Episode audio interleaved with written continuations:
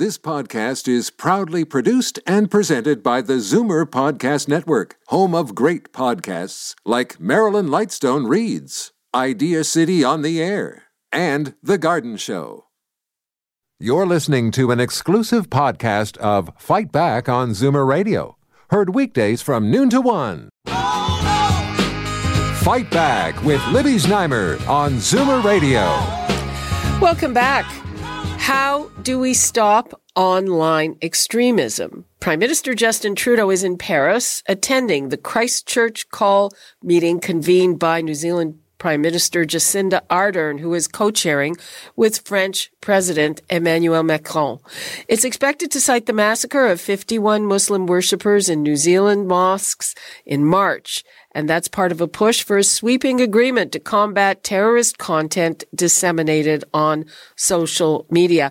And here at home just this week, the Ontario Superior Court of Justice awarded two and a half million dollars in damages to Mohammed Fakih. He is the owner of the Paramount chain of Middle Eastern restaurants, and that was for defamation over a series of videos and online posts made by Kevin Johnston of his and on his website called Freedom Report, uh, and that was uh, pretty defamatory and online. And of course, there's plenty of online hate aimed at other groups like Jews and is this the right way to seek a solution with the big social media companies? What do you think? The numbers to call 416-360-0740, toll free 1-866-740, excuse me, 4740. And right now we are going to security and terrorism expert Ross Maclean and Phil Gurski of Borealis. Hey guys. Hi, Libby. Hello, Libby. Hi.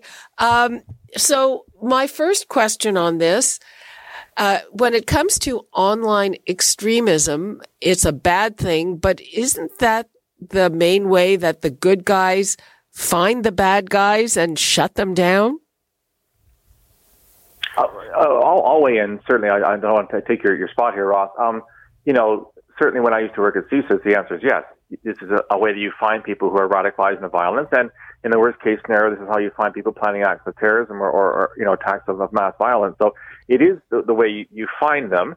Um, I'm not sure the two are mutually exclusive. I think that you can take efforts to remove the most heinous, disgusting stuff, and at the same time not handcuff your your law enforcement and security intelligence agencies that have a job to do, and that job is to stop bad things from happening.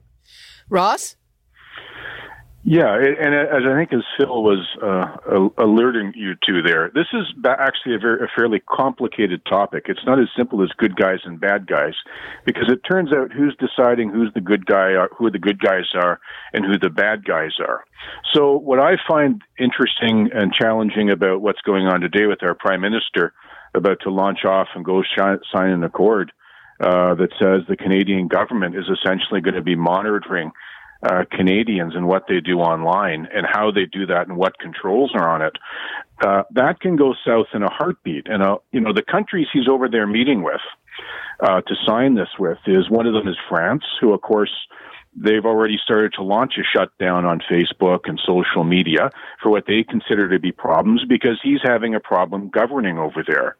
The other group that's looking country that's looking to sign on, of course, is Theresa May because of all the problems that they're having with Brexit over there, that they don't want the people to be able to get together and talk about Brexit and have the government have control. The other one that's signing on for it is Jordan. And of course, in Jordan, if you say the wrong thing against the king or the monarch, you'll find yourself in jail and they censor books and what goes online.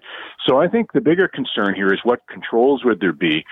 And do you want a political party per se controlling access to monitoring what Canadians do online? I think that can go south in a heartbeat. Phil? I would agree with Ross to a certain extent. Uh, you know, when it comes to online extremism and hate, it is very subjective.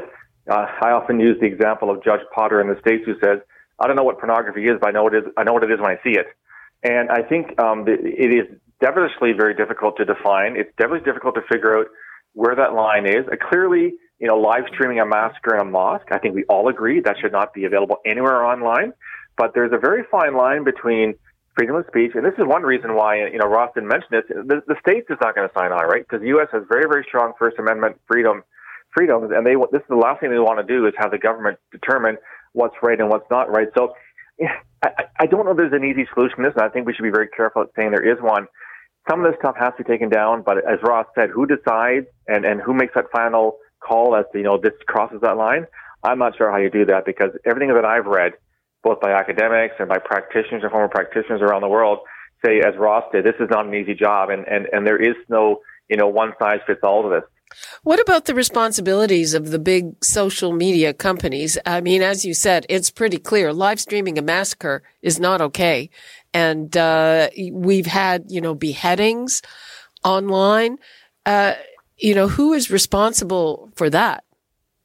Well, you know, there, there, there, there's there's some issues that need to be looked at around that, and and just to point out as to what extremism may be, I'll point out that the former chief assistant to our PM uh, said that anybody who disagreed with the PM, he called them Nazis online. So, you know, there's some things to be concerned about. We also have people who may disagree with the government on uh, climate issues. They're called climate deniers. Uh, which is very, very extreme language for talking about people who want to disagree with policy. And when you look at what's going on with the U.S., we are seeing now, and it's becoming more and more uncovered, that the previous government, it looks like, may have abused uh, the authorities to be able to look at what people consider extreme by making something up to spy on political enemies. And typically, the first thing you see, if you have a government in control without strong controls, is what happens when there's problems is they shut down social media. We saw that happen in Sri Lanka after the attack on the Catholic Church there. They were worried about backlash towards Muslims. So the government shut down social media for people. So I think when you have the government uh, monitoring. They're monitoring our newspapers now. They've admitted to that.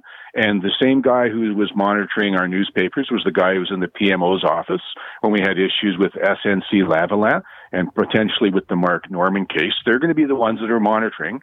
And do I, how do we know? Keeping a record for how long about who your associations are and what you may say and what you may like.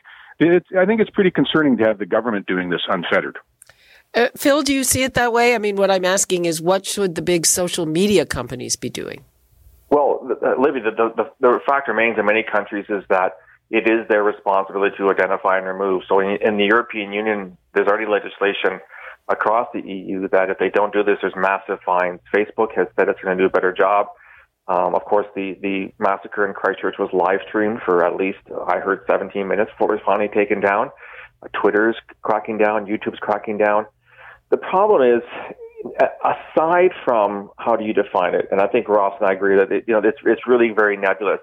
The other problem is the sheer amount of information and how often it's being posted. I, I forget what the, the figures are, Libby, in terms of YouTube, but it's like a gazillion hours of YouTube is put up every day or something like that. So they've come up with these, these algorithms and this artificial intelligence, but it's not catching it all, which means you got to hire people. And how many people do you want to hire? And what what rules and what guidelines do they get to determine what, what gets taken down? So they're acknowledging that the situation is not okay, that there's some stuff that definitely shouldn't be there. But I think we're still, we're going to be disagree until the cows come home in terms of how how widespread that can be. But I, I think most people, I, I would argue most Canadians do agree that there should be uh, there should be a limit in terms of what kinds of advoc- you know, advocation of violence or actual scenes of violence that should not be allowed online. Um, and and the, the current situation is simply not tenable. But how we get to a situation where we are, it's not going to be, it'll, it'll never be perfect. It'll be it'll be sort of a best case scenario, but we'll always have disagreements in terms of how far the government or Twitter or YouTube or Facebook is going to go. I'm going to take a call from Bill. And Bill, uh, you know, um, you're saying you were banned from Twitter. We don't want details, but uh, you think that was unfair.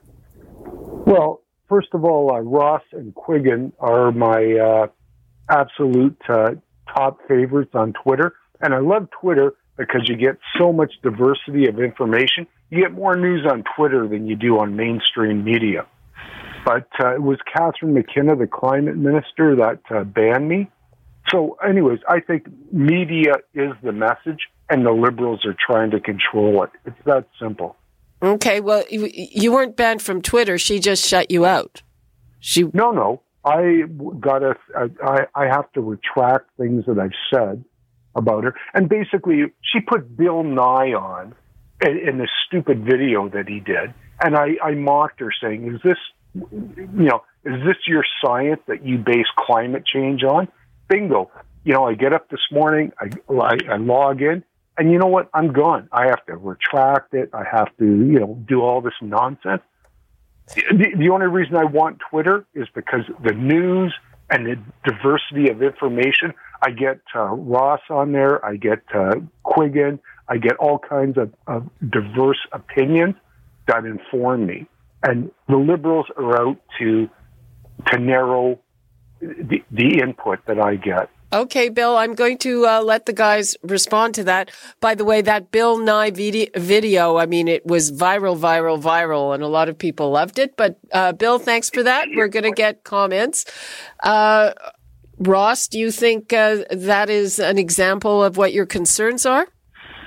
Well, it is. As I said, this government has not has not shown any uh, uh, restraint when it comes to going after what it thinks in media. And I'm trying to recall the specifics of it. Perhaps Phil will. But when, when we did have that mosque shooting in Quebec, they actually had another person from the PMO's office contact. It was either Google or Twitter or someone and had them take down information that they did not want up that was being put out on Twitter because they deemed it to be inaccurate or some such thing.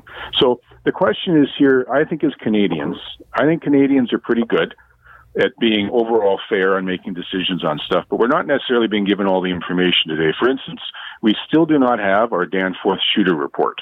Still not out there. A lot of the media is just ignoring it and not bothering with it. But it's this sort of information that I think that weak governments are scared of. If it can be shared, I think weak governments are scared of that. Okay. And uh, Phil, uh, what is your reaction both to what Bill told us about and uh, we're starting to have to wrap this up? Uh, where where are we left with all of this?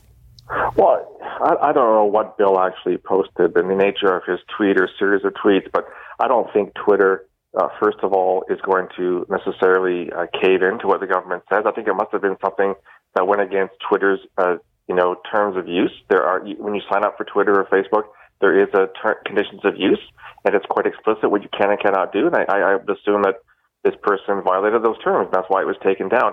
You know, it's I I'm all for d- different uh, sources of information. I mean, I work in intelligence. You have to corroborate what you find out from reliable sources.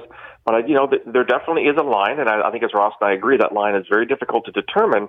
But doing nothing is not an option at this point. And and yes, this this this conference is definitely in the aftermath of what happened in Christchurch. It's in the aftermath of what happened in Sri Lanka. It's in the aftermath of what happened in a, in a mosque in California. Uh, I think people are just saying, you know, enough's enough. And a lot of this garbage and vile and hatred is being spread online, and something must be done. Do we have it right? Probably not. Will we ever have it right? I'm not sure. It won't be perfect, but uh, you know, sitting on our hands is not an option at this point. So governments feel the pressure on, on to do something, and let's just give them a chance to see what they can do. And, and if they do, you know, if they go in the wrong direction, let's push back against them. How effective can it be without the Americans, Ross? Well, I mean, it's all run out of Silicon Valley, all, all of that. I mean, you have to have the Americans there to deal with it, uh, uh, most definitely. Um, uh, look, this, this is going to be a challenge. We already have hate laws on the books here in Canada to be able to deal with, and those have to be done with due process.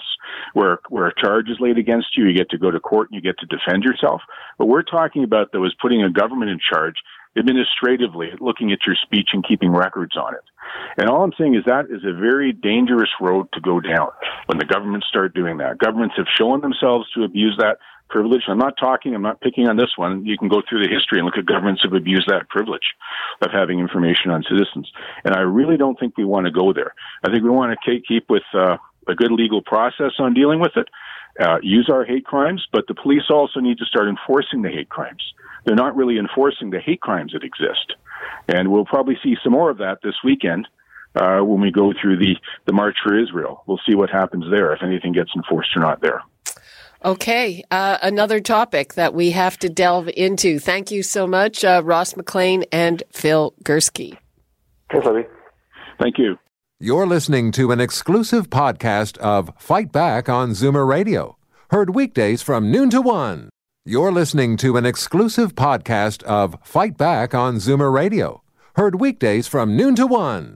You're listening to an exclusive podcast of Fight Back on Zoomer Radio Heard weekdays from noon to one. This podcast is proudly produced and presented by the Zoomer Podcast Network, home of great podcasts like Marilyn Lightstone Reads, Idea City on the Air, and The Garden Show.